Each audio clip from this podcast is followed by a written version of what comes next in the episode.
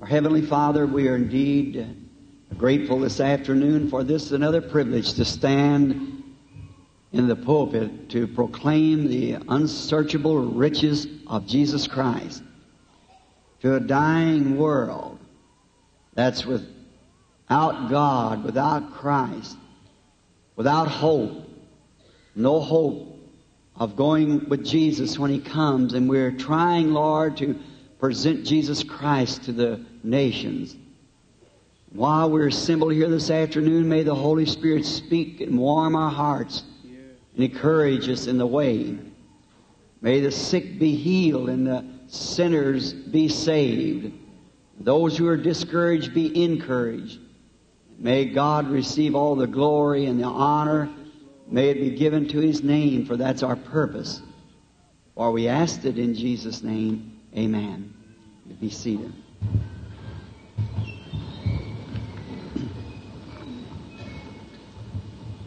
I am happy this afternoon to stand here again in, at Beaumont. And I'm usually tired. I've been going since Christmas straight. It isn't so much of the preaching that I do that makes me tired, it's the visions that make me tired. Our Lord, one, caused him to turn around and say its strength had left him. One vision upon the prophet Daniel he said he was troubled at his head for many days. And so we, we can't explain those things. We just know they're so. And no one knows any better than those that happen to. and so we're happy. Oh, what I'm trying to do is use a prophetic gift for an evangelistic work. It just doesn't work that way, right? It's too hard. So, but I want to say this when I come to the end of the road. And when this city here rises up if the, this generation in the last days, I, I don't want any man's blood upon me. I want to be free from all the blood. And I've tried my best to, to present it in a scriptural way, this ministry that the Lord has given me in every way that I know how. And, and I know the Holy Spirit, by His grace, lets me live so that I don't think there's been any marks. I'm grateful to Brother Harry Green and to these brethren here that's put forth their efforts to make this a meeting a success. If there's anybody lost in this city in this generation, it certainly won't be upon them fellows because they have turned every stone to try to make it uh, a success. Feeding the people, getting them places to sleep, and, and on television everywhere, just taking the money right out of their own pockets and placing it right out so that they know that uh, the, the, the, crowds that we have wouldn't be able to support such as that. And so they took it out of their own pockets to do it. So I think that's wonderful. Like, uh, somebody with a vision like that, uh, I believe it was said over in Hebrews 11 chapter, of whom the world is not worthy. And stick their neck out in the time that when the, the ministry is so unpopular amongst too many of the people that should believe it. Those who it's been talked about, but when something happens, and they fail to see it. But it's just got to be that way. You, you have to just straighten up your shoulders and walk on to know that, remember before you, it was the same thing. They marched right down the road the same way. The people has never known their hour of visitation. None of the prophets was ever known. Jesus said, You put them in the tombs. You garnish your tombs now. You're the ones that put them in there. Which one did God send that you didn't persecute and slay? Let's take it from then on out. Come down through Martin Luther and down through, well, Irenaeus and St. Martin and all down through the ages. It's been the same way. Even to Joan, Joan of Arc, a prophetess of the Lord. You Catholic people, when that woman would see visions and so forth and tell them they come to pass just as she said, what did you do? You burn her to the stake for a witch. About 200 years later, you woke up and found out what you had done. Of course, they'd done penance. They dug up the bodies of those priests that had her burned and threw them in the river. That's a great penance to do. They failed. They said St. Patrick was a Roman Catholic. Anybody that knows history knows that's wrong. He absolutely firmly disagreed with the Pope. Never would go to see. He, he wouldn't believe it at all. Suscat was his name. It wasn't St. Patrick. But after he was dead and gone, and you killed thousands of his children, in his schools, He wouldn't permit a crucifix or nothing to be in his school. It still stands up in Northern Ireland today. The same thing. He, he wouldn't let that enter into his schools. Said the people will be looking at images instead of what he wants them to see.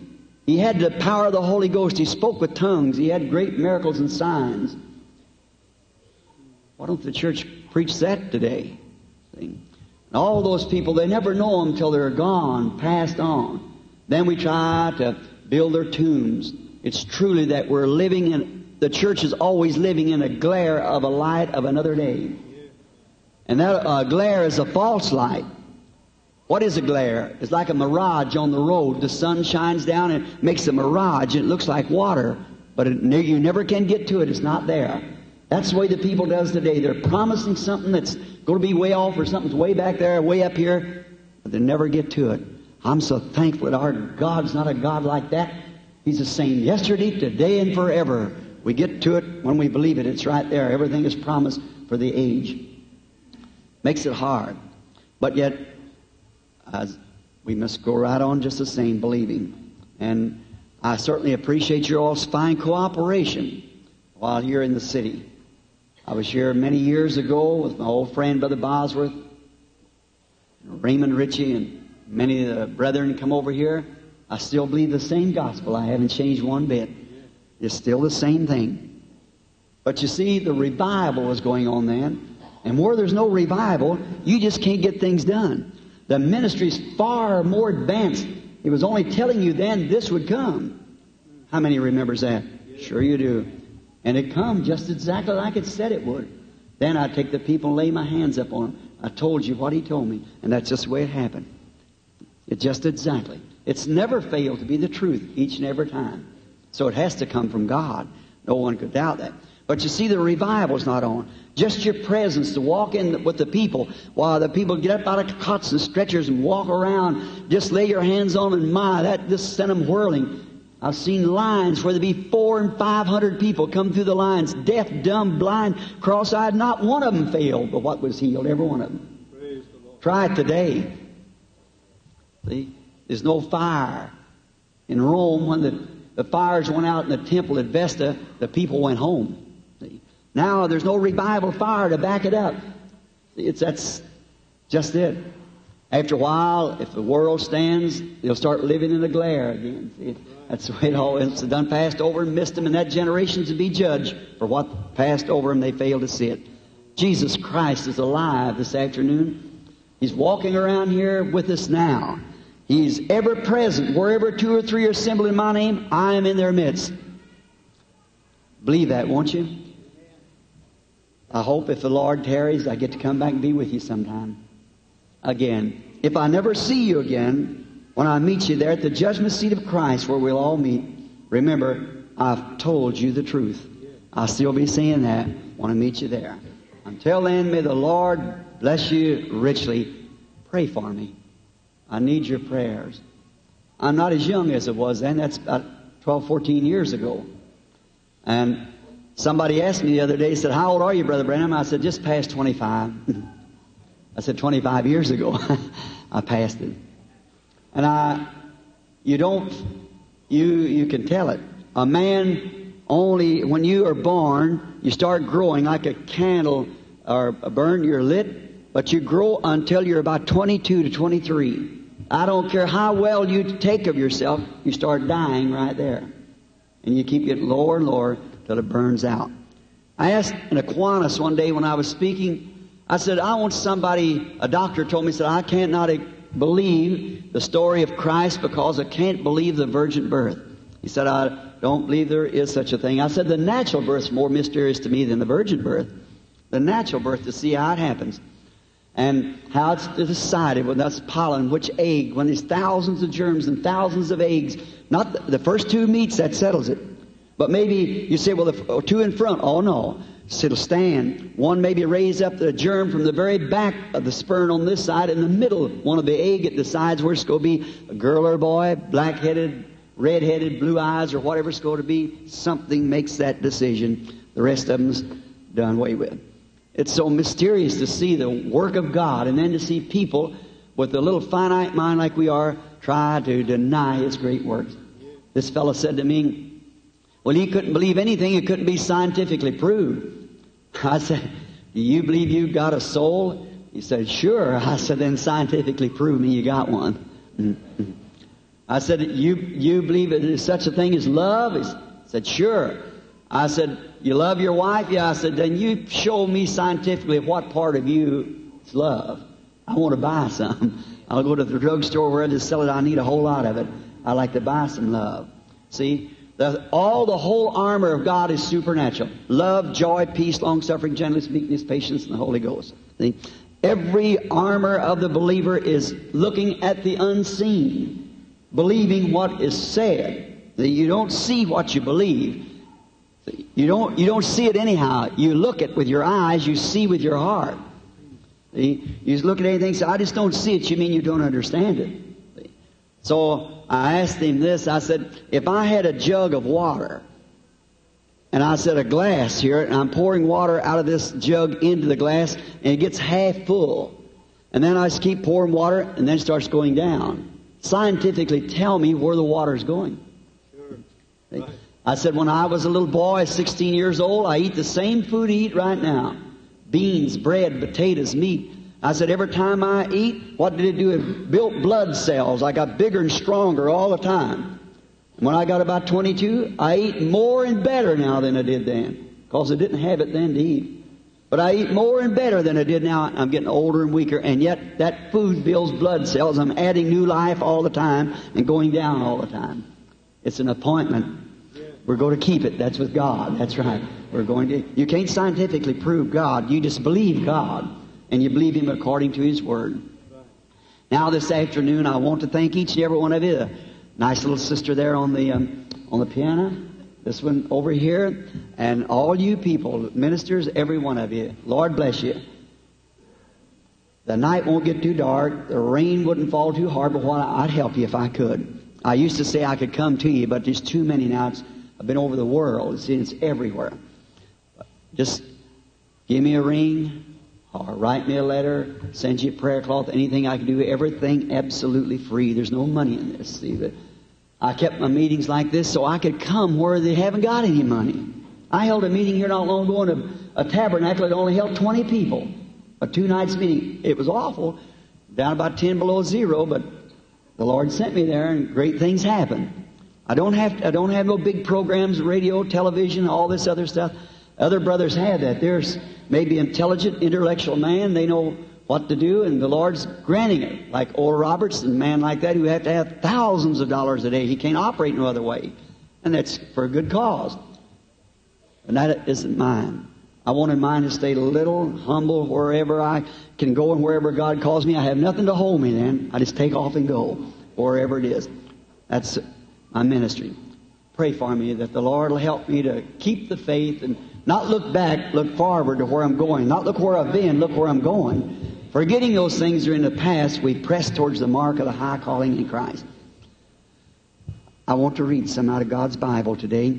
Chose just a little text because I told you I'd come down and pray for the sick this afternoon. All those holding prayer cards and those who want to be prayed for, will be, we'll do that. Now, I always try to keep my promise. Now, somebody, when you say that, say, Well, you promised to be at a certain place? I wouldn't doubt, but what is four or five places in the United States right here I'm supposed to be today where somebody said I'd be there. I never said I'd be there. But they say it. You see, put it in the paper. They call home all the time. Well, what's the matter? Say the wife or some of the office force. Well, he is supposed to be here. They advertised him here. Well, they advertised it's in the paper. I didn't even know nothing about it. I can't help that. I'm only responsible for what I say myself. So now, this afternoon, I want us all, again, if we will, stand for the reading of the Word. We're going to try to get out within about one more hour, the Lord willing, so we can be fresh to go to church tonight. The reason we have these meetings on Sunday afternoon, so we won't rob anybody from the churches, the people that wants to be prayed for here, the sick and the afflicted. Well, we always get to pray for them, then don't interrupt your service. No matter as many times there's a man I don't dis- I disagree with, they disagree with me. But if it can't be upon tolerance and upon the thoughts of better fellowship and things, then I, I won't say nothing about it. If I can disagree with the man ever so much, if I can't put my arm around him and from my heart know he's my brother, then I oughtn't to be talking to him. That's right. We've got to do that. Now, you want to turn in your Bibles, turn to Isaiah, the sixth chapter. I want to read from there this afternoon for the closing service. Take a text. In the year that Uzziah died, I saw also the Lord sitting upon a throne, high and lifted up, and his train filled the temple. Above it stood the seraphims. Each had six wings. With twain he covered his face, and with twain he covered his feet, and with twain he did fly. And one cried unto the other and said, Holy, holy, holy is the Lord God of hosts. The whole earth is full of his glory. And the post of the door moved at the voice of him that cried. And the house was filled with smoke. Then said I, Woe is me, for I am undone, because I am a man of unclean lips, and I dwell in the midst of a people of unclean lips. For my eyes have seen the King, the Lord of hosts. Then flew one of the seraphims unto me, having a live coal in his hand, which he had taken with the tongs from off the altar. And he laid it upon my mouth, and said, Lo, this has touched thy lips, and thine iniquity is taken away, and thy sin is purged. Also I heard the voice of the Lord saying, Whom shall I send? And whom will go for us? Then said I, Here am I, send me. Let us bow our heads. Most gracious Lord, take these words and may the meditation of our heart now be acceptable unto Thee. May the great Holy Spirit move into the lips of the speaker and the ears of the hearer, that together it might bring honor to Thy name through Thy word, for we asked it for the glory of God. Amen. You may be seated.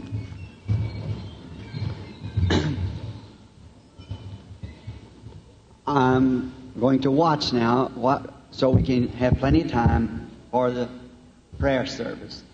Now listen close as I try with these few scriptures and notes that I have wrote down here to speak it. Sometimes I'm not tired and wore out. I never write down a scripture note I can remember it. But lately it's just been so, I just, sometimes I forget. I can't think of it. So I just jot it down here. Uh, a little something like a certain scripture. I know what that means, and I just go from there on. I want to speak on the subject of influence. Now, you know, there's somebody that you're influencing. Your life is a written epistle read of all man. Therefore, if your life isn't according to your testimony, uh, or your testimony according to your life, rather, then there's you're putting a stumbling block in somebody's way, or somebody is watching you. Some little child is watching his mother, watching his dad. Here, some years ago, I read a little article around Christmas that was, sir, did warm my heart with grief. When a, a, a fellow had been out and was a good man, he didn't he didn't drink really, but he, he'd been out around Christmas and visiting his colleagues and they all said to him, said, John, have a little, just a little drink. And from house to house, he, he got too much. And he had to go back home and crossing the park. His little boy was with him and he, he missed the little boy and turned around and looked. And the little boy was just going from one side to another. And the dad waited till the little boy got to him. He said, Why are you going all over the park? Son, what makes you walk like that? He said, Daddy, I'm trying to walk in your footsteps. That's right. The, little, the man picked up the little boy and sat down, took the little fellow in his arms. He said, God, you forgive me. I want to walk straight so my son behind me will walk straight. That's what we want to do as Christians. We want to walk like Christians, live like Christians, talk like Christians. Many years ago, when they used to have slavery in the South, they down Kentucky and Alabama and down where I come from, they used to take the colored and auction them off at the, at the auction block, just like you'd have used cars or something. Uh, I believe no man's to be a slave. God made man and man made slaves. And they used to come by and buy them just like you would buy a used car, get a bill of sales and so forth. That was a terrible thing. So they, one day there was a buyer come by to a broker to an old plantation that had uh, many slaves and he said, How many slaves you got? Oh, I said, around 150 out there, I guess. Said, Could I go out and look over them? He said, Sure, help yourself. So he went out to look over the, the slaves, and when he looked around, he noticed them fellows uh, always, they were sad. They, the Boers brought them over from Africa and unloaded them in Cuba out there, and then sent them over here in the South and sold them for slaves. And they know they never go back home. They know that they'll never see their father and mother no more, their children, husband, wives, and so forth. They were they were a victim of circumstance that they didn't make themselves. And here they was, away from home and sad, and sometimes they'd have to take whips and whip them just like they do uh, beast, cattle, and ox and horses and things. And then they, um, they make them work.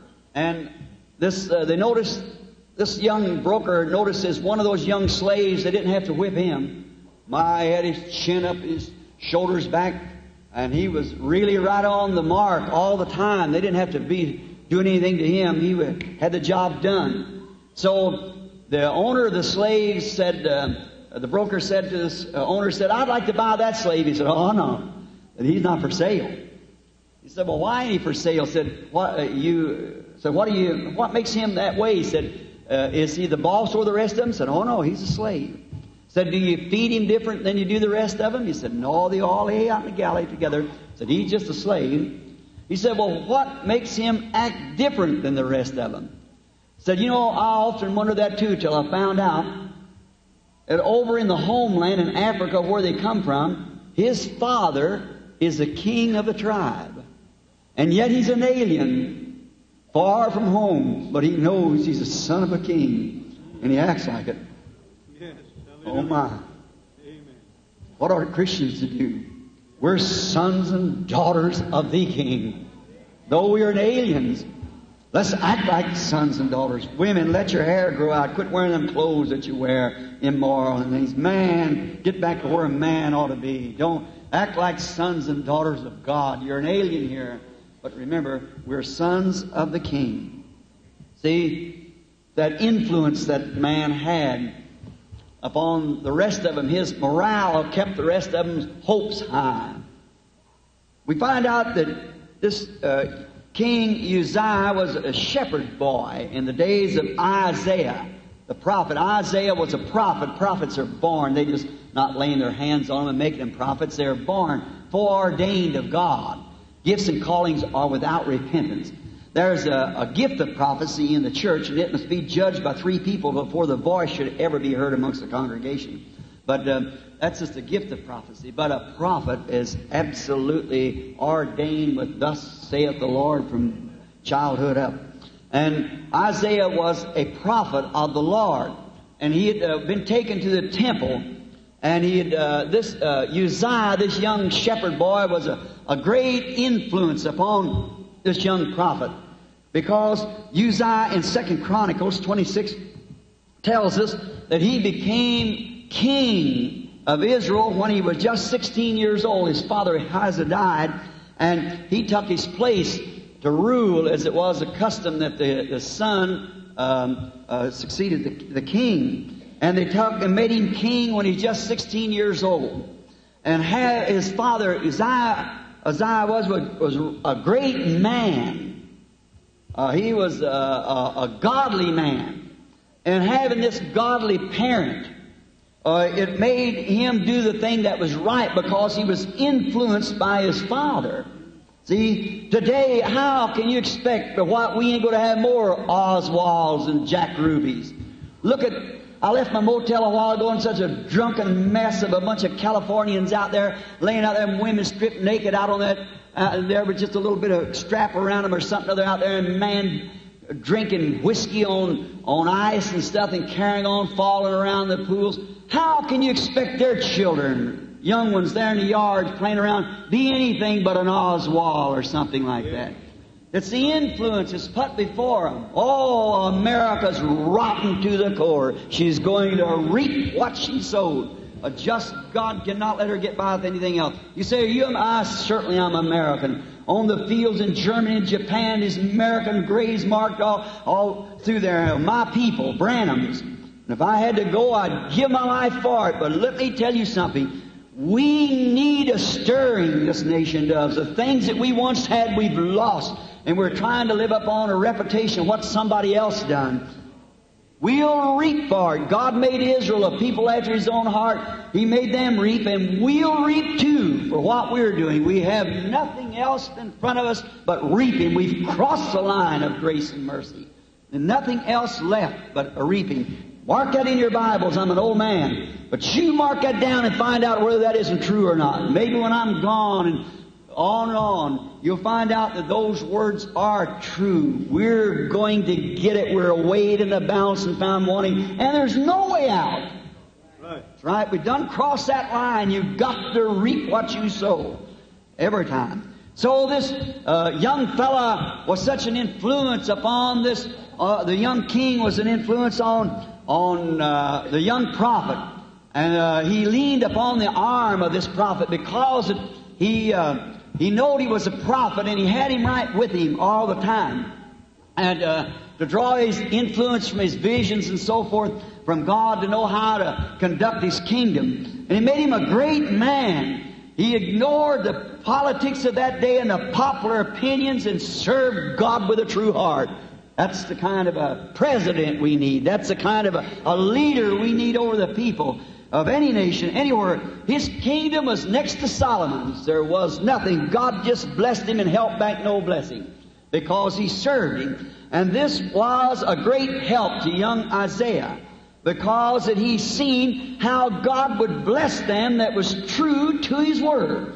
No matter how difficult it was, stay true to that word. And it's an example today also to us to stay true to the word. And it had a great influence upon him.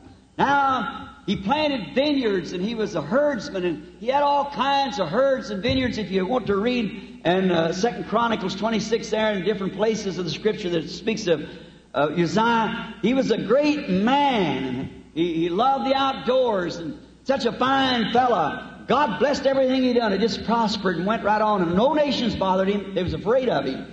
And be, because he served the Lord God that was with him. Not because he's afraid of his military force, but he's afraid of the God that he served. That's ought to be our memorial. Our God we trust, it says on our dollars, but I wonder sometimes. Now, but this all happened, and it shows here an example I'd like to draw from this this afternoon to show that how God can bless a man and, and make him a great man. But, you know, when this king got, uh, uh, felt secure, felt to a place that it, he was just absolutely anchored and there's no way for him to ever fall, got lifted up in pride. That's when he took his tumble. That's when any man will take his tumble. I think that's what's the matter with a lot of our peoples today. We get lifted up. I think that's what causes organizations to do what they do. They get a better class of what they call a more intellectual, better class of people, they think. Man, they're, they're all their ministers of high school and college educations, two or three years of psychology, give them mental tests and brain waves and everything to see if they fit the case and sometimes know no more about God than a rabbit does about snowshoes. That's right. Right. That mental has nothing to do with it. It's a power of the Holy Ghost. It's not in your mind, it's in your heart. Right. But uh, see, we get then to get lifted up. Our, we go to the best church in town. We belong to the first church. We belong to where the mayor goes. We belong to this and all these things there. See what it is? Then the people just simply can't stand to hear that. They just think that you're just just a terrible person. But what it is, there's no place for the seed to anchor. There's nothing for it to lay on. This rock. It'll never take hold. The birds fly around, pick it up, the Bible said. But when this king got lifted up and felt secure, he got lifted up in pride. I notice a lot of times we find even people, evangelists, get to a spot where many of them has been accused of things and maybe some of it is true, of drinking and so forth. What it is, I think they build a little kingdom around them and think them people love them so well. There's no way at all for that. Them people, they can just do anything they want to, and those people overlook it. The people might, but what about God? That's where we fail to see it's God is the one doing the looking. God knows it. When you see truth and light and reject it, God knows what you've done. You'll never go no further till you come right back to that spot again. Amen. You can't cross over that. You've got to come right back to where you left off. He got so lifted up into his mind and, and got so self-secure and everything, so much that he tried to take a minister's place. He tried to go in and offer incense, as we know in the Bible, to burn incense, which was only for a Levite to do it, a priest that was anointed for that job. He tried to take his place. And here we have an influence of this king to let people know that this carnal impersonation of each other today, it's not of the Lord. Right. You're not ordained to such things. You'll never take another man's place, and another man can't take your place. Find where your place is and abide there. See, he thought, when I, I bless God, I'm a king, and the Lord has been good to me. I can do this. I've got this. This is my ministry. To come to find out that in his uh, going on like that and tried to go over, step over what God was blessing him at. If you're a good lay member, be a good lay member. Yeah.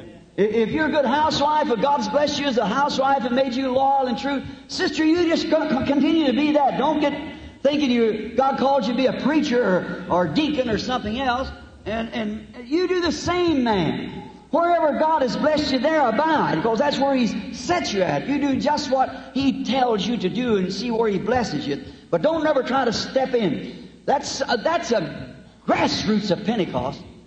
When Mrs. McPherson, as I was reading her book, I didn't, I wasn't a minister in her days, and they said when she'd walk out on the platform with these like wings, you know, or, you know, kind of a robe like that, every lady preacher wore the same thing. Every one of them carried a Bible the same way Miss McPherson. Did you ever listen to these radio programs? Every fella, Lord bless you, real good fella, a Billy Graham.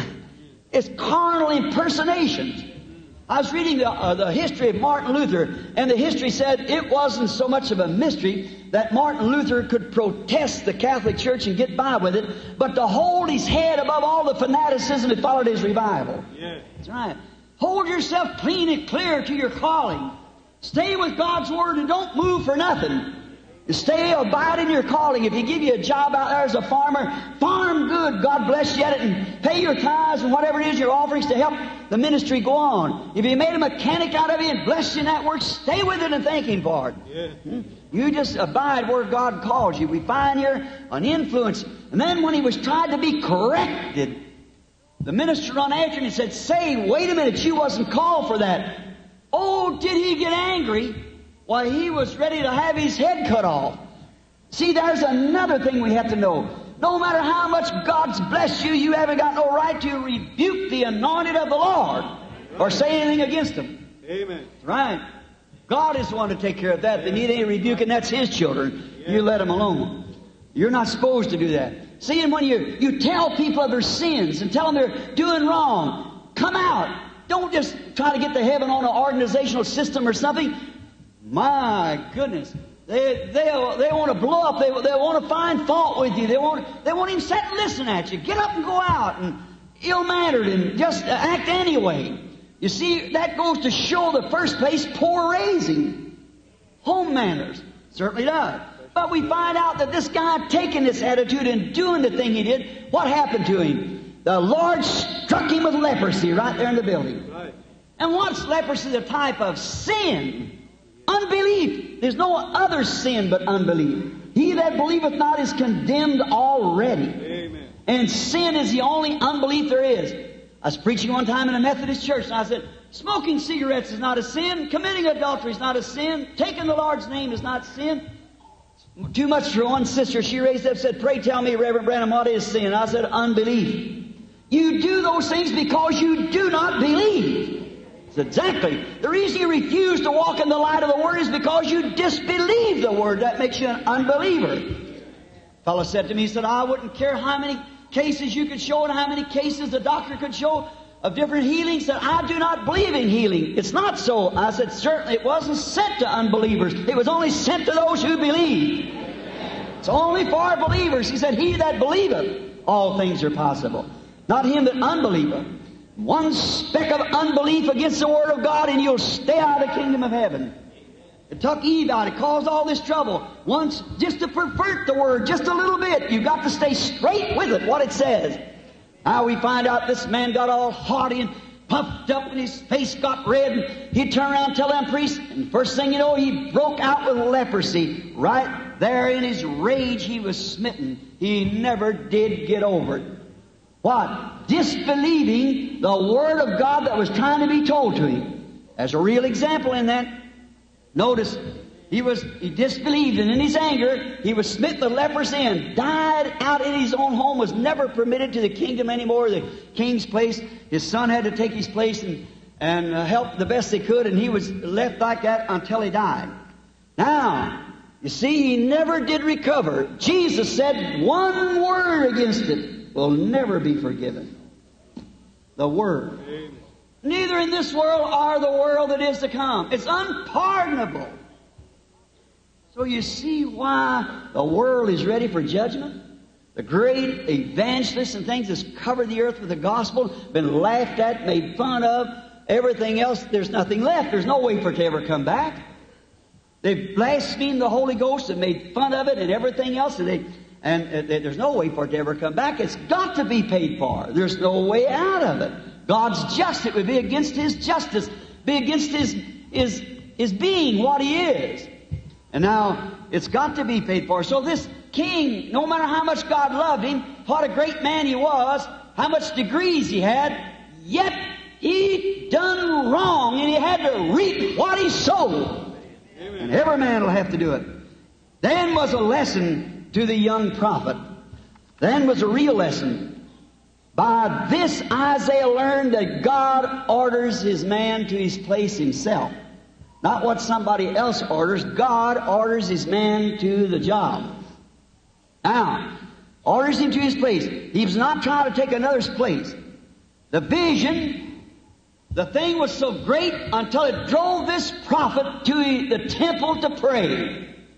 I wonder today if we would see the death of the churches, to see the, the dying out of the people from the Spirit, going on back and serving their creeds, if it ought to drive believers to their knees. It made a real believer, ordained believer, Isaiah the prophet, go to his knees. He went to the temple and there he began to pray. And in the temple, he saw God on his throne, lifted way up high. God was going to show him what to look at, not look at one another, look up there to what he is. What he lifted up high on his throne. Note the heavenly seraphims with coverings over their faces. Now the seraphims is the burners of the sacrifice, which is one of the highest orders of angels. They're next to the cherubims. There was angels and then seraphims and then cherubims. And seraphims is actually the burner of the sacrifice making the way for the sinner's approach. A real high order of holiness in the temple of God. And he saw when he was down on the floor at the altar praying, Lord, I'm a man of unclean lips, and I dwell among unclean people. And he was making this confession, and when he did, he looked up and he saw these seraphims. They had two wings over their faces and two wings over their feet and were flying with two wings, crying, Holy, holy, holy is the Lord God Almighty. Holy, holy, holy. All of God is holy. Holy, holy, holy is the Lord God Almighty. Let's look at the vision the prophet saw and break it down. Two wings covered their faces. Think of it even holy angels had to hide their sinless faces to stand in the presence of God. Was given wings to hide their face in the presence of a holy God. How are you and I going to stand there? Right. If the seraphims had to use wings. God's provided way to hide their face, to stand in His presence, to sing, Holy, holy, holy is the Lord God Almighty. Reverence in His presence. Now we don't have any reverence to God. Everybody just thinks He's so secure till they, uh, they don't they don't reverence God like they should. Why? Why do they do this? Because they're not conscious of His presence. That's the reason people do that. They, they don't recognize it. They can't, they can't comprehend that they're in the presence of God. Their minds become so perverted and taken up in the things of the world till they don't even pay any attention to it. They go to church, sure, but to realize that you're in the presence of God. Not only in a church, wherever you are, you're in the presence of God. If they could do as David said, I put the Lord always before my face, therefore I shall not be moved. As long as the Lord was before him, he could not be moved. And these heavenly sacrifice burners with wings over their faces and crying, Holy, holy, holy, to stand in the presence of God. What will happen to a sinful people that won't reverence God? You say, well, Brother Branham, you just said they were provided with two wings, and you're provided with something too. The blood of Jesus Christ. Amen. That's your covering. Yet you don't stand as a seraphim, you don't stand as a cherubim, you don't stand as an angel, but you stand as a redeemed son or daughter of God by this blood. You don't have to have these wings that they had. They're special covering for them in that presence, but you've got the blood of Jesus Christ for a covering to stand there. Now how now, you, if you got that blood, then you honor God, you love God, you respect God, and God is the Word. Now, notice secondly, with two wings they covered their feet. What did that mean? Humility before God in His presence. Like Moses at the burning bush took off his shoes when he heard him say, I am that I am. Paul, on his road down to Damascus, he, he fell on his face John, when he saw the, the uh, Spirit of God above Jesus, he said, uh, I have need to be baptized of thee. And why comest thou to me? Here's a good example. Always be conscious of your littleness, not your bigness. Today we, we Americans so much that we try to think that we're big somebody. We belong to something big, some big organization, some great big something's got all great big, big, big is all we see. And uh, that, when one time in the Bible we have an example that there was a, a prophet went back in the cave and Elijah and God was trying to attract his attention to come out. And there come the fire and smoke and, and blusterous winds across the mountains and thunder and earthquakes and shakings and everything else. The prophet never even moved. God wasn't even in it. But when that still small voice spoke, he covered his face and come forward. When the still small voice of God's Word speaks, not our racket, not our big denominations, not our big something, but that still small voice of the Word that's looked over, that should call a man to repentance. God in His Word. Yeah, he covered his feet and become conscious of his, our littleness before God. Thirdly, he could fly by the other two. Now remember, two, he covered his face in the presence of God. And to be reverent. Secondly, the two wings over his feet meant humility before God. And third set of wings now, he put himself into action. He could fly with them two wings. See, two over his face, two over his feet, and flying with two. Now, what was it? Reverence, humility, and in action. God showed the prophet how his prepared servant must be. Reverent, humble, and in action. Now he's seen something different from Uzziah produced. He was showing the prophet what he must be, not like uh, Uzziah, but to be like these heavenly cherubims. And if you want to look at a king, an earthly king, look at a heavenly one, exalted above all the heavens. This train filled the heavens. There we see that uh, he has given him something to look at, to influence him different from what he had been looking at, thinking a man that served God and prospered and everything was fine. But Isaiah got his, his mind up on a man. And a man is a failure to begin with. I don't care who he is. Amen. He's born in sin, shaped in iniquity, come to the world speaking lies. So he's a total failure. I don't care if he's a bishop, pope, presbyter, or whatever more he might be. He's a failure to begin with, and don't never look to one. I don't care though he moves mountains with faith and though he uh, gives all his goods to feed the poor. Still, look at Jesus Christ. He's the one. Amen. Look at him, not at some man. Find out that he's showing here what a servant of God must be. How he must be humble and reverent and in action. Well, go into action. Many of us can be humble. Many of us can be reverent. But it's hard to get them in action. And we notice that God was showing how He was preparing His servant, what He must be. Those cherubims were, or, or seraphims was God's servants. Notice, like the woman at the well, when she was looking for a scripture to be fulfilled that we spoke on two or three times this week. When she was looking for that to be fulfilled, the, the girl, as far as we know, didn't go to church. She probably, they're so far away from the Word and things like that, they, and calling uh, their creeds and things that Jesus said you've took your traditions and made the, the Word of God of no effect. It's about the same thing today. The creeds that we're taught and things just put the Word of God out of action. The Word can't come forth. And the things said true, they're so indoctrinated with something else, they can't see it. Remember that will hunt not only you here, this tape goes all over the world. I'm not exactly speaking to you all here, but if somebody here needs it, well, that, it's for you then. But remember, that, that voice will haunt you as long as you live, and the day of your dying it'll haunt you. Oh, Obey it! Come back! Our traditions has took the Word of God and made it of no effect. The Word of God being made manifest, and the people stand around and say, Well, I guess that's pretty good. My, oh my! It ought to set your soul on fire. Amen. It ought to do something, but it doesn't. Hallelujah. It doesn't do it.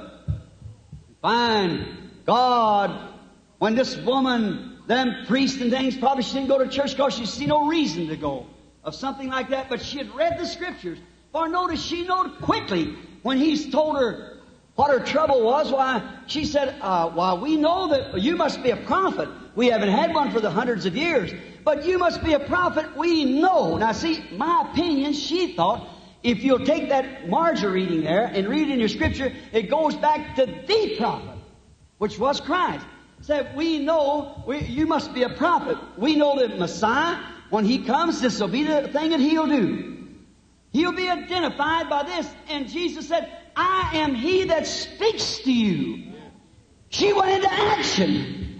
She couldn't stand it no longer. The very thing that they was looking for was on earth right then, and she saw it. Amen. No matter how much she was in a bad shape. A prostitute or a woman like that could not, the man on the street wouldn't even listen to her. They wouldn't today. But stop her. How could you do it? It's like a house on fire and a high wind. You couldn't put it out. A fire got burning in her heart. She said, Come see a man who told me the things I've done this and this is the very Messiah. And it stuck too. When Jesus didn't have to do that one more time. The people believed her because believed Jesus because of her testimony. See, what did it do? She was humble, reverent, and in action. She went to action when she seen the thing happen. His signs ought to influence today, the promised signs of the day, the promised word that's laid out for this day, to see God fulfilling what He said He would do.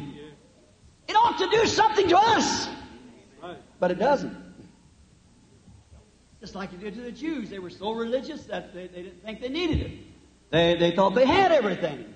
And that's the way with the world today. It's got plenty to eat, plenty to wear, fine churches, big places, fine educated ministers, and so on. They don't need nothing else. But you don't know. The scripture said you're a naked, miserable, blind. don't know it. Don't know it, and you can't tell them no different. They continually wade right on down that line and fail to let the Word of God influence them to believe Jesus Christ is raised from the dead and alive today, the same yesterday, today, forever. Hallelujah showing himself alive. They just simply dead. Everywhere. Everywhere you go seems to be the same thing. It had to be that way, oh no. He has to be put out of the church. There's no way at all for it to keep from being this way. God said it would be this way. But let it shake you. Let it shake you good, no matter what nation you're in, wherever you're at, whoever you are. Let it wake you up. Hours come and go. The first thing you know, you'll be saying, well, I, I thought this was supposed to be this happened before the rapture.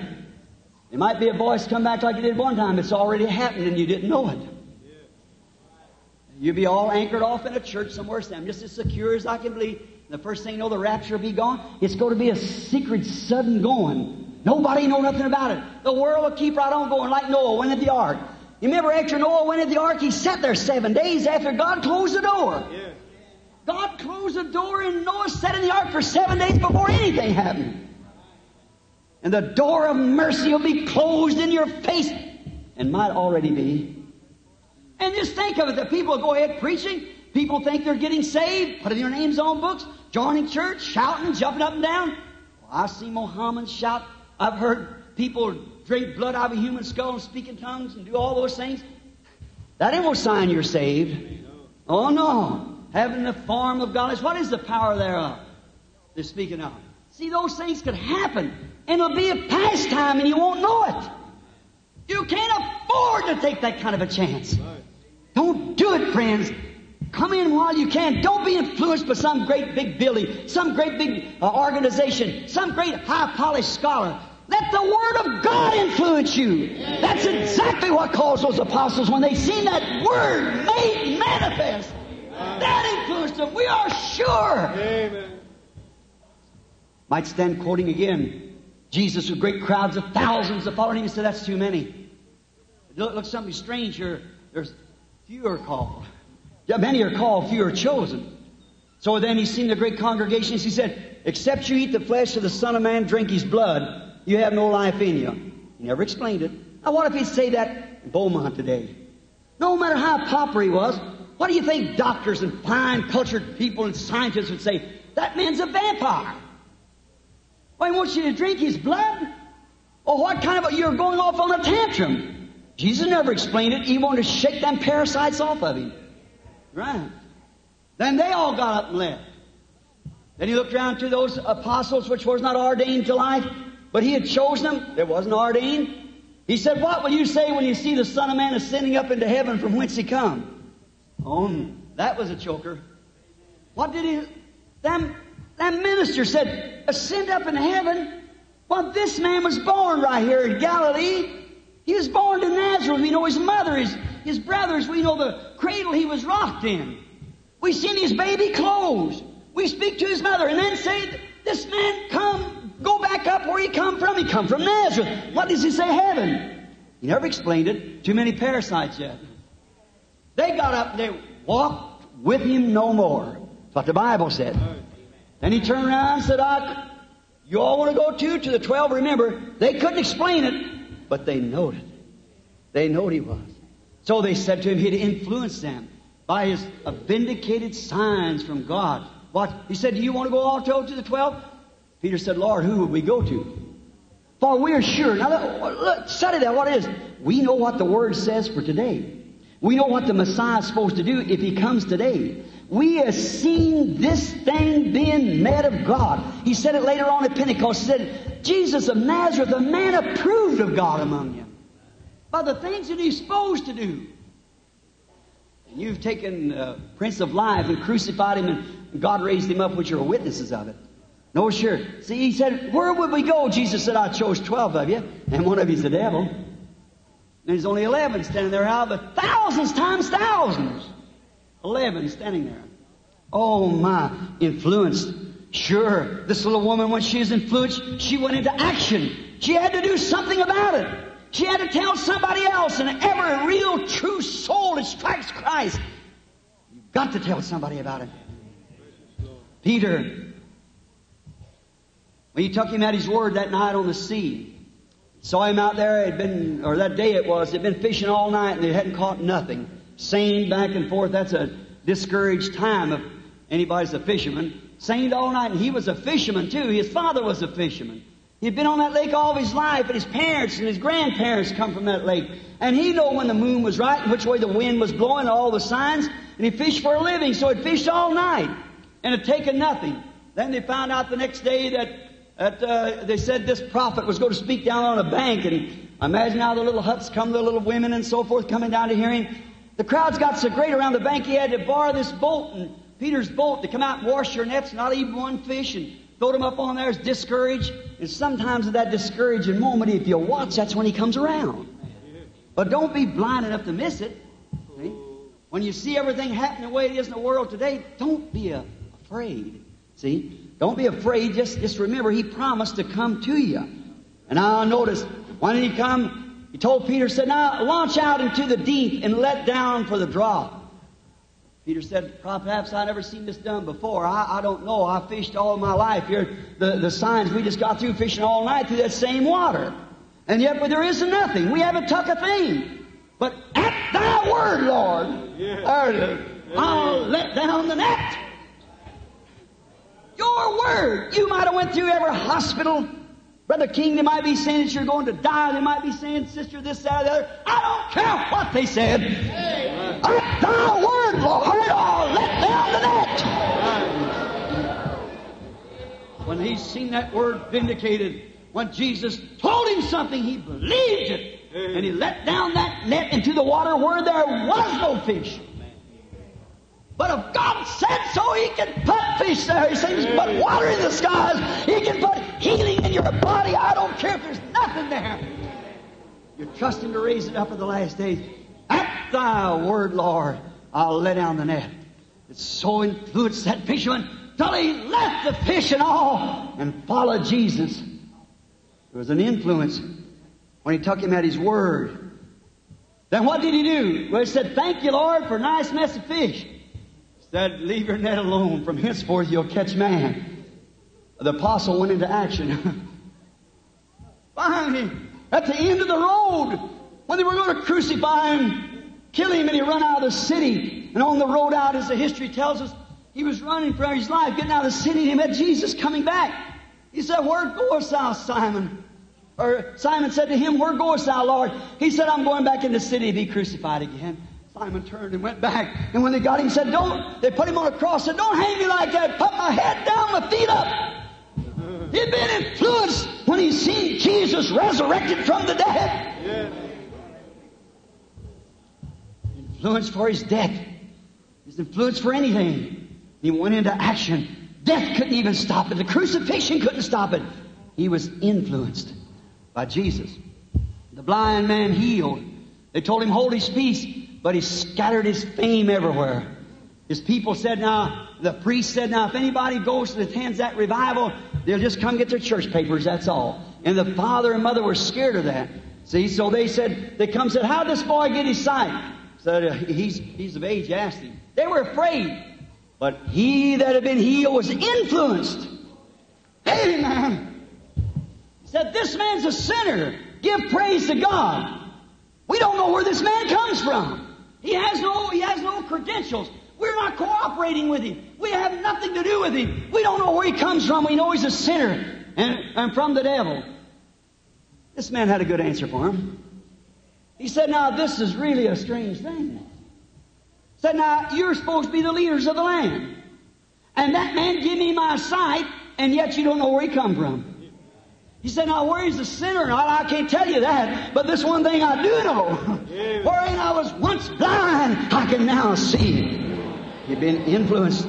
He didn't care to stand before a priest or anything. He had been influenced. His parents, even the miracle on their own son, didn't influence him, but it influenced him. The people at Pentecost, as I said last night with their eternal life policy, when we went up to draw the, the dividends on it. Notice, when they were influenced, they had been holy, been reverent before God. They had covered their faces from the things of the world and their feet in humility. And when they felt the power of God come as was promised by Joel, as was promised by the prophets, as was promised by Jesus, wait up there at the city of Jerusalem until you're endued with power from on high. As soon as that God, in the person of the Holy Ghost, came down upon them, they were influenced. They didn't care how many people laughed at them. Out into the street, they went staggering like drunk men. They were influenced by the Holy Ghost. You can be influenced too. They stood right watching. He didn't go around and say some kind of a creed. He went right straight back to the Word. He said, You men of Jerusalem, you that dwell in Judea, let this be known unto you and hearken to my words. These are not drunk as you suppose, since the third hour of the day. But this is that that was spoken of by the prophet Joel. It shall come to pass in the last days, saith God, I'll pour out my spirit upon all flesh. Amen. They were influenced by the Word to the Word. It ought to do us the same way. They got in actions. Yes, when His promise is fulfilled.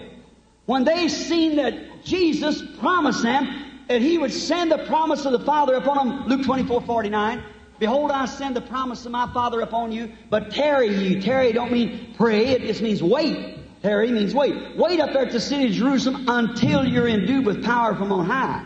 And when this influence of the Holy Ghost struck them, it filled them. They seen the word that Jesus promised fulfilled. Now, I wonder if it would take the same influence on us this afternoon. If we seen what He promised to do in the last days fulfilled, what kind of an influence would it give us? What? All we have seen done in these last days ought to put us in action. It sure ought to. With reverence and humility. Beyond any shadow of doubt. The claim that was made 30 years ago about a pillar of fire that the cameras caught. Your Texas camera caught it not long ago. Scientific research sorted through all kinds of research that they could find by the FBI and everything. Psychology to it. Tucking Texas for Texan. When you see the sign, it cannot be disproved. It's the truth. But will you believe the voice that follows the sign? The sign is scientifically proved. Now, someday when Jesus returns and catches the people all the way they are, it'll be made known too. Notice, the pillar of fire should put us in action as the pillar of fire vindicates its promise of the last days. Jesus said, I come from God and I go to God. And what he would do in the last days, and here he is both scientific and spiritually. In the Word, proven it. He come from God and still remains the same. He's still God for the promise in the last days. It should put us in actions. Signs of the coming is at hand. Jesus said, as it was at Sodom, just before the world was burnt, the Gentile world, this would return. It should influence us and put us in action too. When we see the word fulfilled that he promised, it should put us in action. We, like the prophet, have seen the outcome of self-exalted denominations lose their place I want that to soak real deep because I may never talk to you again. But man and women, may I say this, speak to you freely this afternoon in the name of Jesus Christ. Men who are sensible thinkers, men who are not so stuffed shirt, so far away from God by traditions, that they have seen the Pentecostal church. You've seen the Baptist, Methodist, and Presbyterian. You've seen the Catholic church lose its position in God, lose their hold on the Word when they accepted creeds. I was interviewed by a priest not long ago, and he said to me, he said, well, he asked me about a certain thing, and these things, he said, well, the Catholic Church used to do that. I said, when? The Catholic Church wasn't organized for 300 years after the death of the last apostle. He said, uh, he said, you're trying to try your case by Bible. I said, that's the Word. He said, God's in His church. I said, God's in His Word. Everything else be a lie and His truth. And he said, well, that's just a book that at the early Catholics wrote. I said, then I'm an early Catholic. I believe just what it said. I said, then, he said, well, see we're a greater church now. I said, then, where have you lost? What's happened? If the early church cast out devils and proved Jesus alive upon the earth by spiritual signs and wonders, and here you've got thousands of intercessors of all kinds of dead women and dead men and everything making intercessors in the Bible. The first Pope said that there is no other mediator between God and man but the man Christ Jesus. Amen. Losing your hold on the Word and accepting creeds and self-exaltation by man's exhortation, we've seen them lose their hold with the great Holy Spirit. We've seen the Pentecostals do the same thing, and you see it. When they organize, they die. There's no way back. There never has been, and there never will be. God is against the thing. It's really said in the last days, He said, Come out from among them, my people, that you touch not their unclean things, and I'll receive you. Like the Uzziah, what did he try to do? He tried to take the place of an anointed office. God's anointed office, Uzziah tried to usurp that authority because he was a great man. We've seen these self-style organizations cry out everything it is, God, and try to take the office of the church, the anointed church. And by creeds, we found that they're dead in unbelief. And they'll never rise again. They'll die in the leper camp with the rest of them. See there? Man thinking man, scripture believing man, see that. If you're born of God, you see it. God's so clearly identifying the thing to influence you. As we've preached all week and things, what is to do, track the attention. It influences you to see where they went, what's happened. Every one of them. If they organize another one, it'll do the same thing, but there'll be no more of them. No, it's over now. It's too late now. Lose their hope by accepting creeds and man-made doctrines. They're scared to come and stand by? Like Uzziah trying to usurp the place of an anointed office because he's a big fella.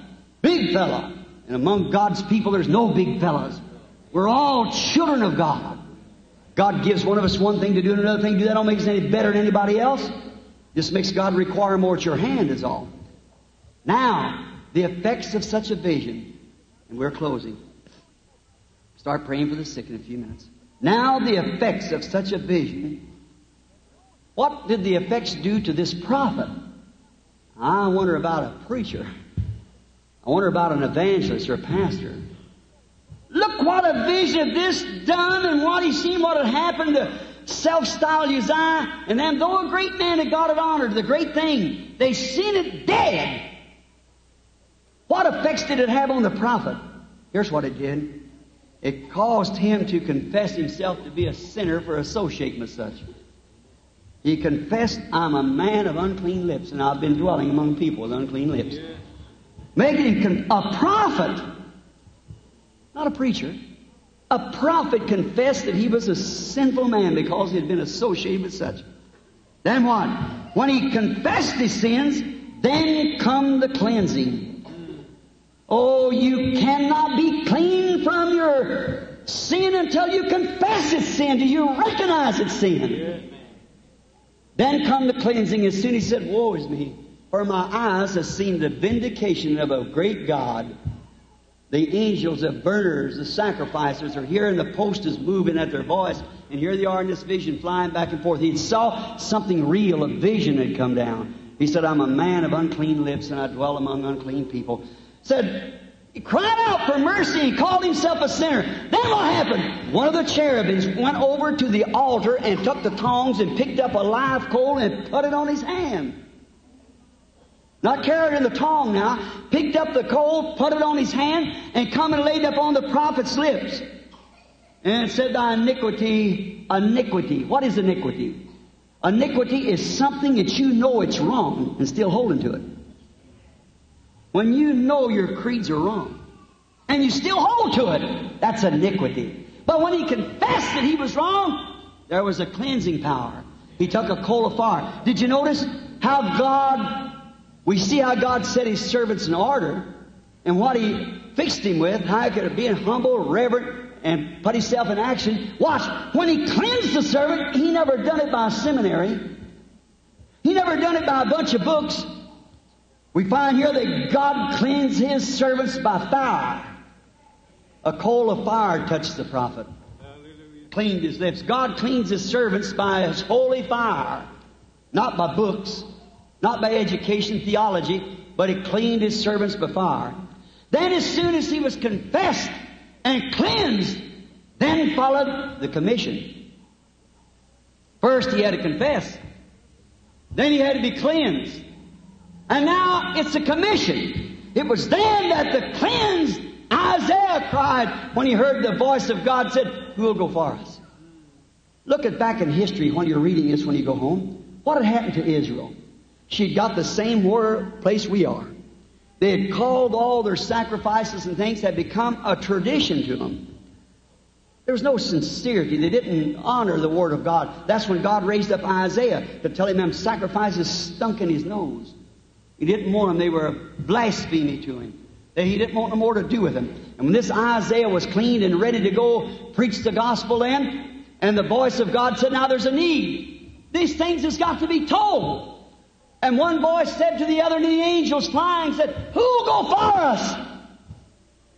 Then Isaiah with a clean heart, cleansed, confessed, cleansed, and commissioned the vision. Said, Here am I, Lord. Send me. Send me. Here am I. Send me. God sends your holy angels again today. Find your Isaiah somewhere. My prayer, I, I'm, I, I'm just saying this because I know he's here. When the coal of fire had touched the prophet, making him as clean as clean could be, when the voice of God said, Who will go for us? Then he answered, Master, here am I. Send me. He wasn't afraid then with the word. He was a prophet. The word could come to him. His always unbelief and traditions was gone. He could stand before that traditional age tell them your sacrifices stinks in the nose of God. And the very God that you claim to serve will destroy you.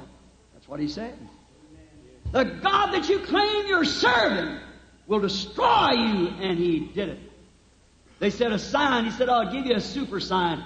A virgin shall conceive.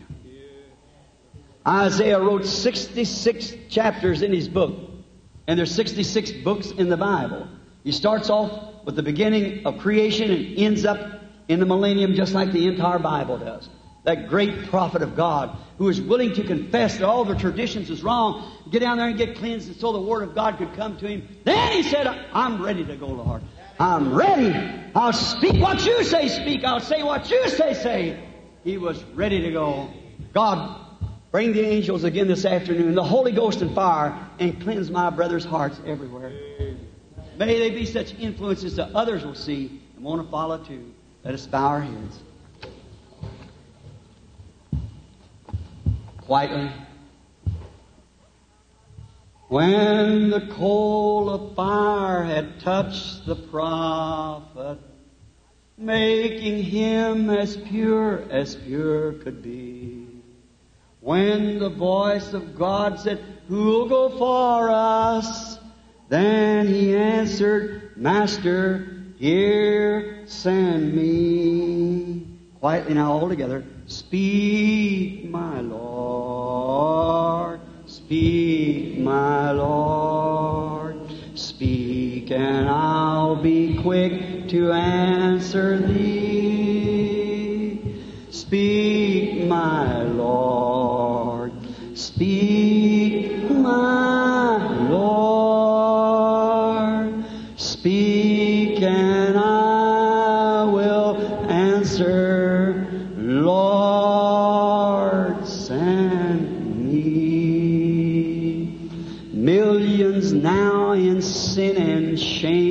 Are dying. Listen to their sad and bitter cry. Hasten, brother, hasten to their rescue. Quickly answer, Master, here am I.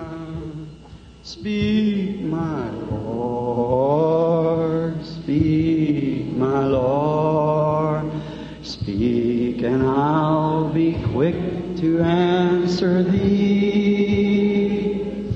Speak, my Lord, speak, my Lord, speak, and I will answer, Lord, send me. Let's hum it quietly. Mm-hmm.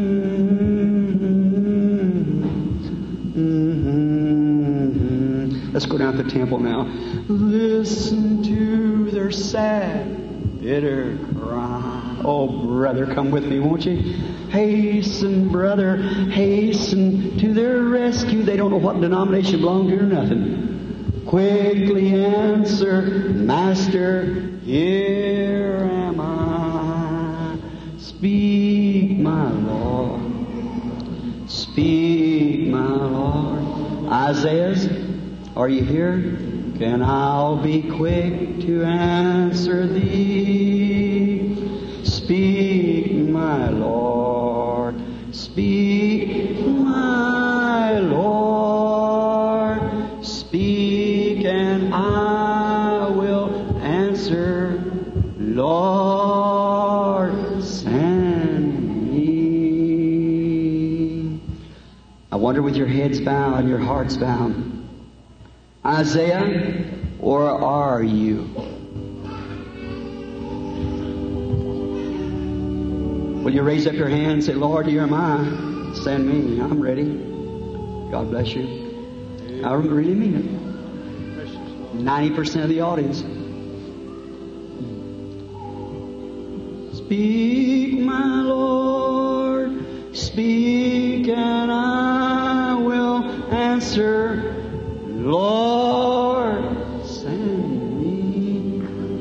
ministers, you raise your hand. Look at our women, our sisters. What a disgrace.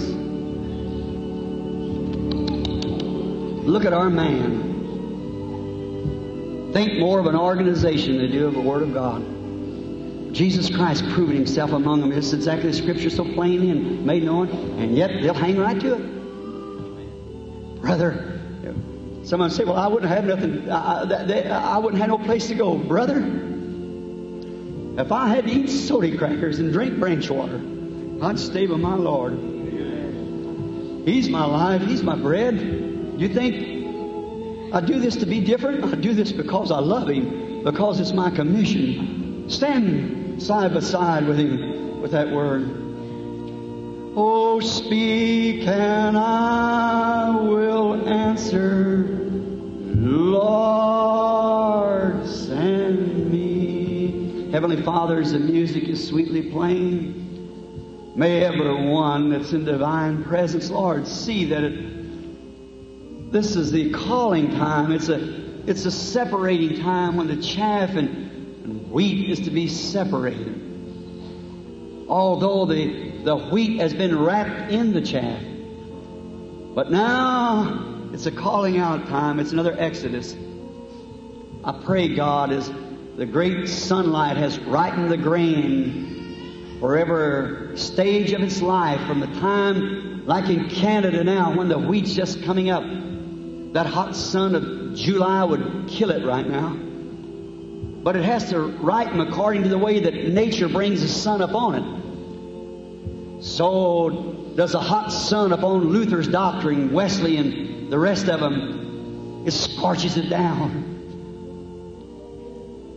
But it's to ripen the wheat. It should have matured, Lord, just as it come up. But remember, all the branches is pruned off, and the bride tree come right out of the center. I will restore again all the years of the palmer worm caterpillar, the same insect, only in different stages, has eaten away. I will restore it, saith the Lord. You'll do it, Lord. You promised it. I pray that you'll do it in every heart this afternoon. They're yours, Lord. I commit them to you now. I may never see them. If I come back a year from today, there's many sitting here. If I'm living, they won't be. No doubt. The size crowd. Next time I meet them will be at the judgment. Let them see, Lord. Let them open their eyes if there's see. All these on tape, Lord, it's listen to the voice at this time. Many different languages even be translated. May they understand. May men and women in little houses and out in little jungles in Africa with those little machines with the tubes in their ears. May they hear, Lord, hear. Granted, the missionary was right in what he said, but this is a greater witness than what he had. He's ready now. Hear us, Father. We commit it all to you. In the name of Jesus Christ, thy Son, and for the calling of his bride. Amen. Now, my brother, sister, we're going to pray for the sick. Each one of you that raise your hand. I, I can't give it. If I could give it to you, I'd do it. Certainly. I, I come right down there and say, Here, you want it? I, I have it. I, it isn't mine to give, it's God. And God will give it to you if there's a hunger in your heart. Before there can be a calling to the deep, there's got to be a deep to respond to that call. Before there can be a creation, there has to be a creator to create that creation. You know there's something there you're reaching for. There's got to be something out there to respond to that call. Won't you receive it now? Don't let it die. Please don't. If I never see you anymore this side of the judgment, may I see you there washed and ready. My prayer.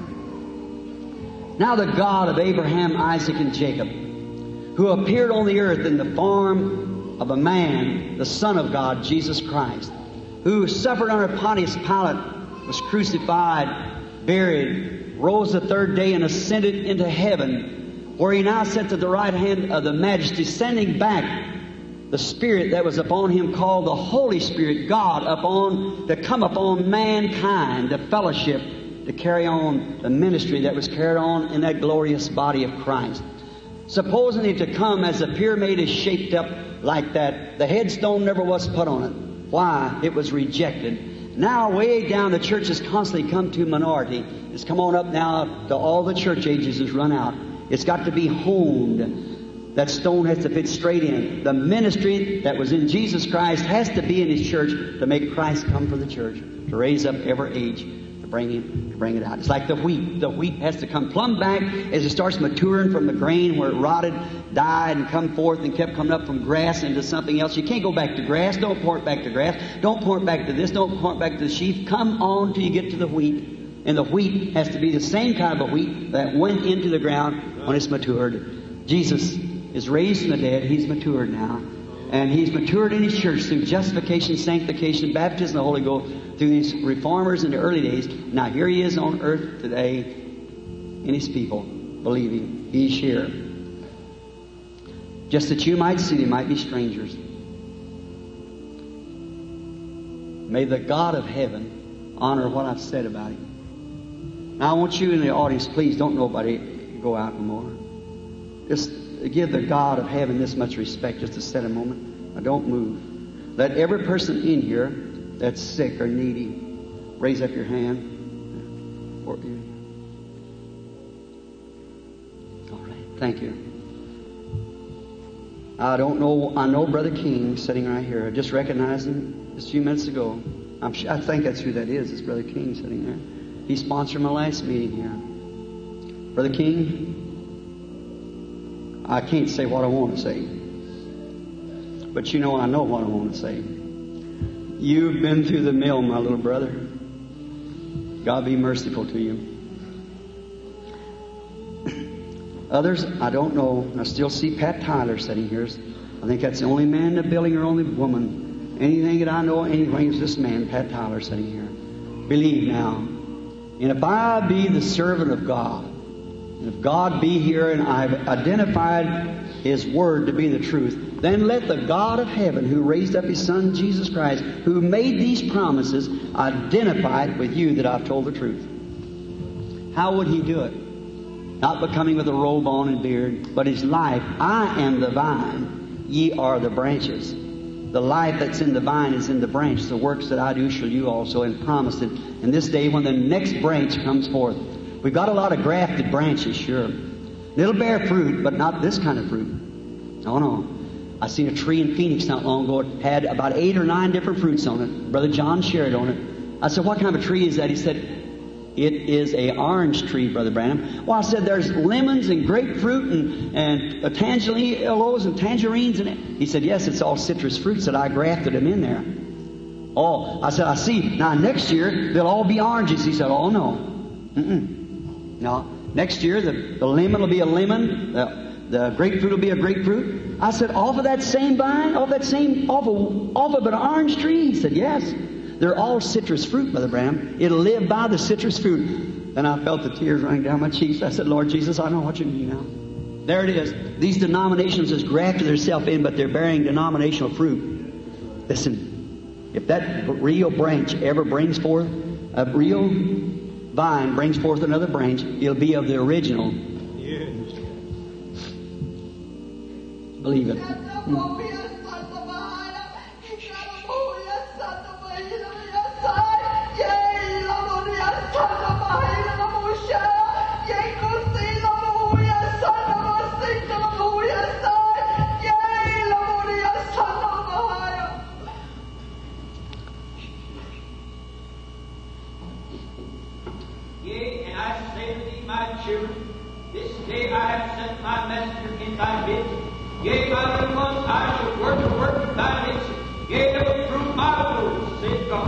Yea, if thou shalt believe with all thine heart, thou shalt see the work of God, saith the Lord. Thank the Lord. I, he's promised it. Now, everybody, real reverent. I'm going to just stand here and ask the Lord Jesus. This is a gift. What is a gift? That I can move my own thinking, if I can move my own life from my, my natural life, my soul. That's William Branham. If I can get him out of the way, God will use the spirit, the body to speak. Let the Holy Spirit come now, Lord, that they might see by human beings that the identified Holy Spirit is here. A gift to get yourself the way. Everybody, real reverent, sit still.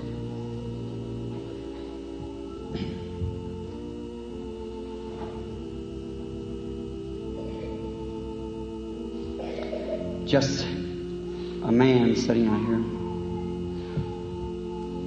I, I want you all to raise your heads and look just a minute. Can you see that right here on this man? A light, amber light, burning, circling. This, how many seen the picture of it? It's taken here at Houston. You see, it's in the Washington D.C. all over the world. Only supernatural being was ever photographed in all the world. Here it is, right here now. I take every spirit in here under my control in the name of Jesus Christ. This man's suffering from a gland trouble in his throat. I don't know him, never seen him in my life, but that's the truth. Isn't that right, sir? You believe now, the man in the back there, you believe that God will make known to me about you? Mm-hmm. You're Mr. Hall. That's your name, isn't it? All right, sir? It's over now. Your faith makes you well. I could call a prayer line. Get him up here on the platform. There's no need of it. Let's take one of these rows here somewhere. Here, start right here. Here's a little girl sitting here. Look this way, honey. Might not have nothing wrong with you, I don't know. But just say instead of a prayer line coming up here, let's get it down here. Look here, sweetheart. Look at Brother Branham. In the days when Jesus was here on earth, yes, she is sick. She's seriously sick, that child is. Yes, sir. If Jesus was here, he could tell you what was wrong with you, wouldn't he? You believe that Jesus sent Brother Branham to do it? If I'll tell you what's wrong with you, you believe that he'll heal you? It's sugar diabetes that little child. No way in the world for it to be healed outside of God. You believe, honey? Now the lady sitting next to it raised a hand up. That's the mother to the child. That is right. Lay your hand over on her, sister. Believe now. God brought that child to you. May the Lord grant her healing. This next lady sitting next to the mother there. Look here at me, lady. You believe me to be his servant? God's servant? If God will tell me something in your life, or what you're wanting, if you're sick or you're not sick or whatever it is, if God will tell me your desires, will you believe, or something like that? I don't know what He would do. Would you believe it? You know, it would have to be Jesus Christ. You're way away from me. You couldn't touch me if you had to. Because if you touch me, it had to be physical. You have to touch spirit. The Spirit is Christ. He's a high priest now, the Bible says, that can be touched with the feeling of our infirmities. You are suffering also.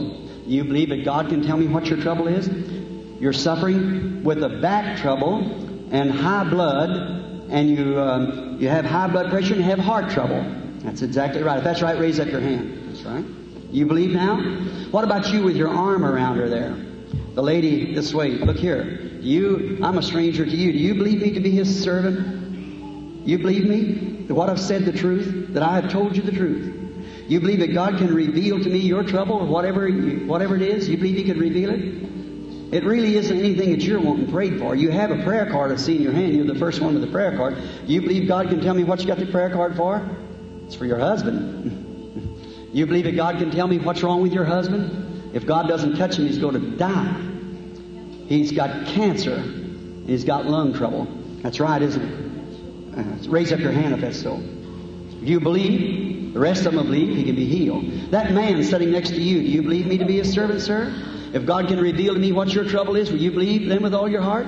You're suffering with a heart trouble. That's right. If that's right, raise up your hand. Hmm? All right. The lady just shook her head and herself like that, sitting next to you. Do you believe that God can tell me what's your heart, or something you desire in your heart, or something, or something you're praying for somebody else? You believe God could reveal it to me while the, the anointing is here, and we can see it and see it's got to be something real. It's revealing the secrets of the heart. Tell them what it's like Jesus told the woman at the well.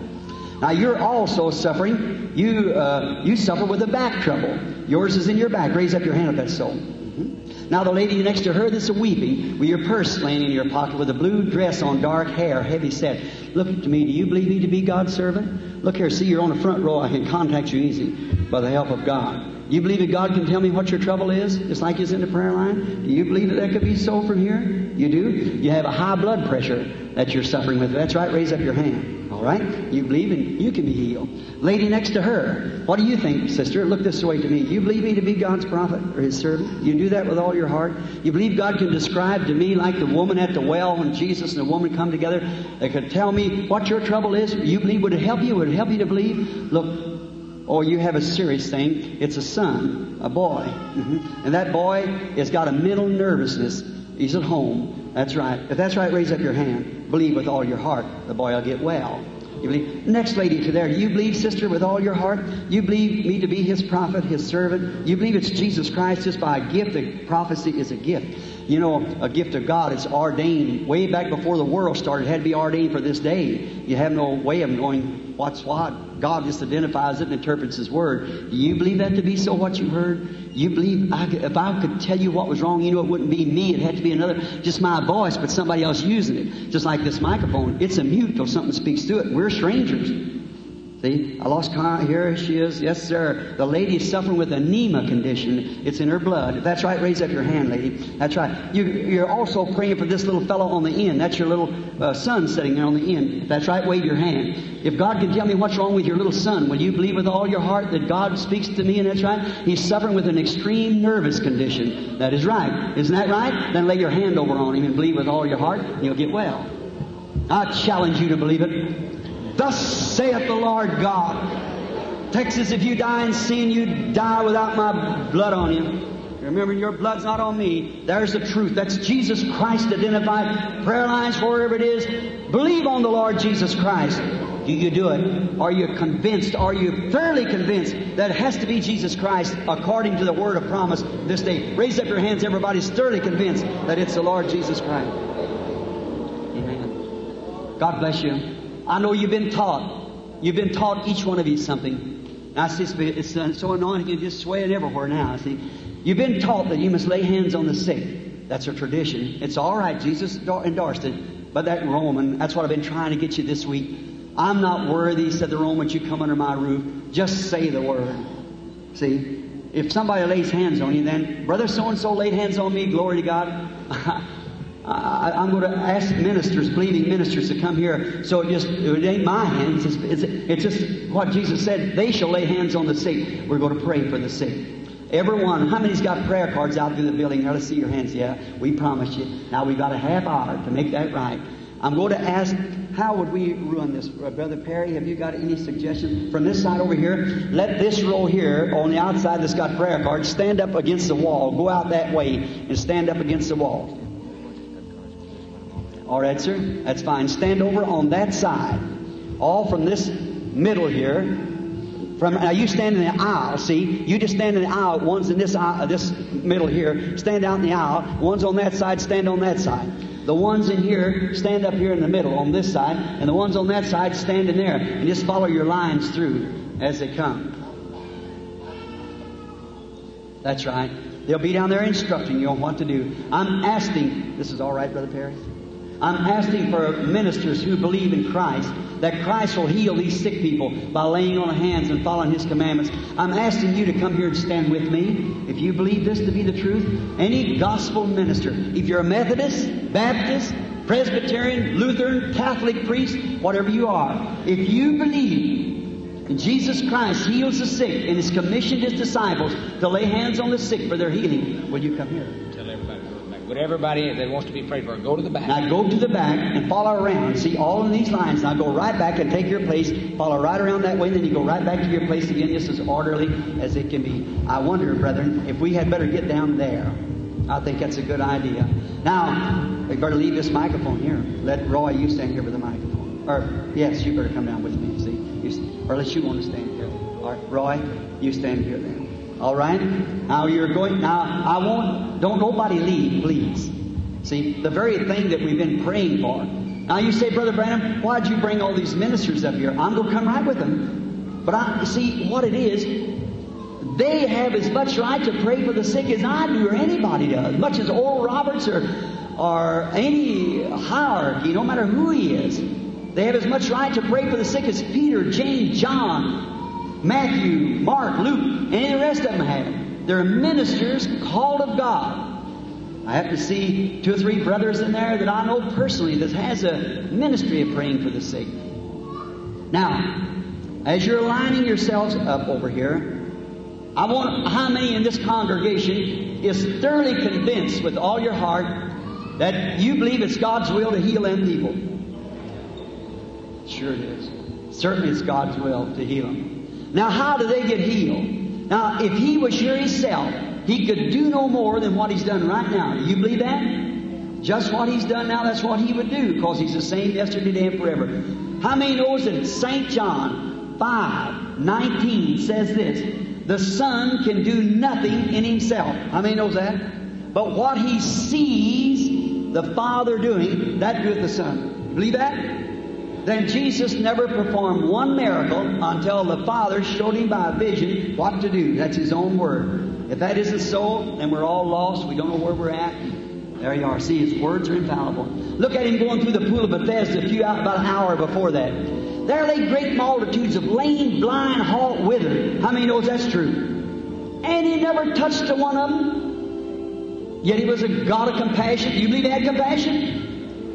Leaving that mother with a waterhead baby. That poor old blind daddy calling somebody put him in the water when he's trouble. God of compassion. See, people don't know what compassion is.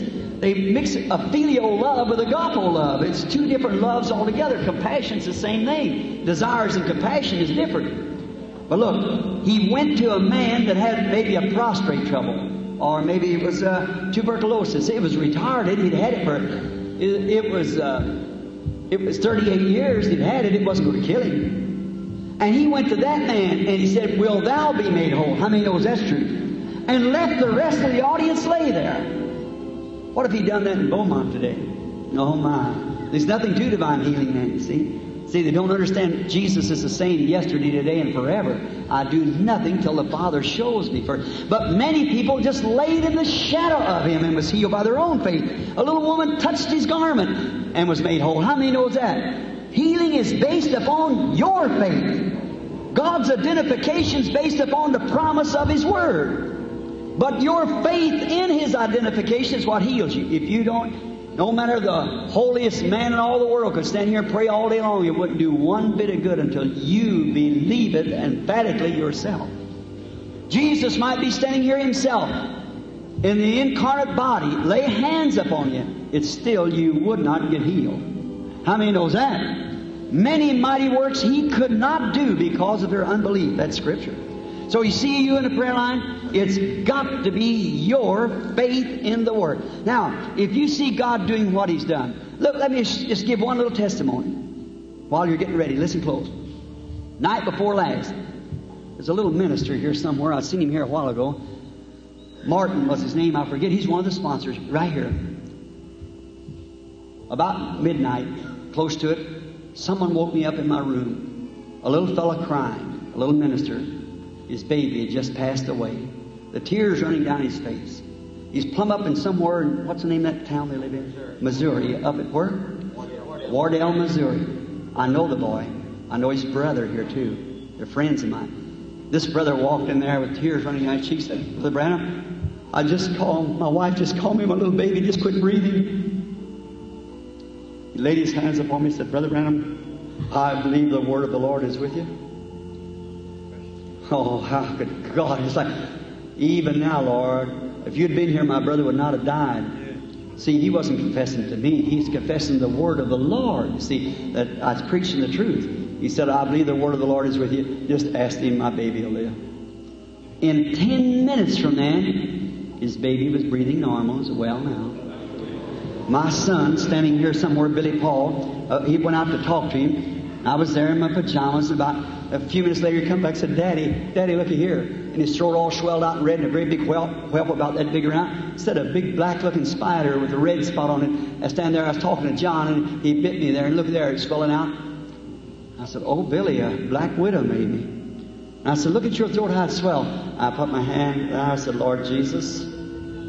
Ten minutes from then, there wasn't even, you couldn't even tell the spot had ever been there. What is it? Someone come in the other day and said to the office, one of the officers come out and said, Tell Brother Branham just to say that my child. He said, I believe if what you'd but see, I can't say it that he tells me, but here I got the word says this These signs shall follow them that believe. If they lay their hands on the sick, they shall recover. Now, God can't do those things and leave you. Stand there. You got to, you believe the same thing will happen to you. But you got to believe it, not just bluff it, you got to believe it. Now let us pray first all together. I want each one of you all, while the brethren standing here at this microphone, I'm going down there so I can lay hands on them too. They're my people. They're my, they're the stars in my crown. Just as they are in your crown, my minister brothers. I'm coming there because we love them and they're God's children. We're coming to help them. Now let us pray. Lord Jesus, the man that could say that your presence isn't here would there would be something mentally wrong, just like a man who would refuse to accept the sunlight. Somebody tell him the sun's shining, he'd run down in the basement and shut the door and say, I just refuse to believe it. I refuse to believe it. Well, we'd know, Lord, that something mentally was wrong with the man. And so does a man that would shut up his bowels of compassion in the light of the Word of Jesus Christ being made manifest would say, I don't believe it. There's something spiritually wrong with the man. So we know that you're here, Father. Without a doubt, we believe it. We see your, your footprints. We see your marks. We see your word. There's hundreds standing here in this prayer line. And fine man of God standing here, great warriors of the faith. I'm walking down to put my shoulder with theirs, Lord. When these sick people pass through this prayer line, may each one of them know that it's just not passing through by some man. They're coming under the cross of the promise. May they go away from here healed, go away rejoicing, get well, tell their pastor. May that cause an old fashioned revival to break out down around in these countries, Lord. Bring many souls to you. Lord, they're yours. Help them. Heal them, I pray, in Jesus Christ's name. I want everyone now with your heads bowed, praying. And I want you to listen to the prayer line now. When you pass through, just like you was under the cross, believe with everything that's in you. Go away from here rejoicing, happy, saying, "Thank you, Lord. I believe my healing." And if you don't believe that, it'd be just as well to take your seat because it won't do one bit of good. I want all the congregation, everybody, to just storm up to heaven like that in the presence of Christ. Lord Jesus, make yourself known to us now. Heal these sick. Will you do it, Brother Borders? While you sing, "Only Believe." No, no, leave that here. Only believe. Let's all sing together now as we pray for these that are coming through the line. Only believe. Everyone now believe. Only believe. Let's raise our hands now. All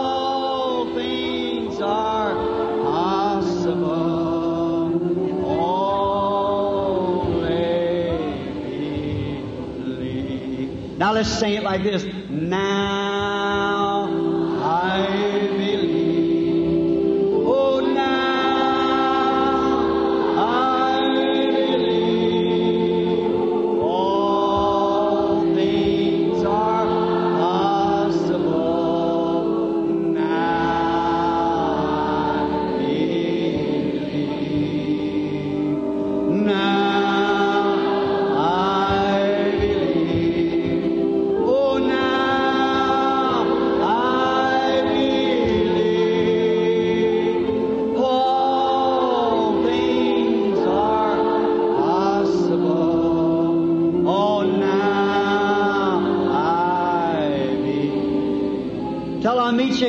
want to leave Texas seeing them shout the praises of God. Let's just raise up our hands and give God praise, every one of us. Lord Jesus, we thank you for your word, what you've done for us. I thank you for being able to speak to these fine people and to see your power and blessings upon them. Bless them, Lord.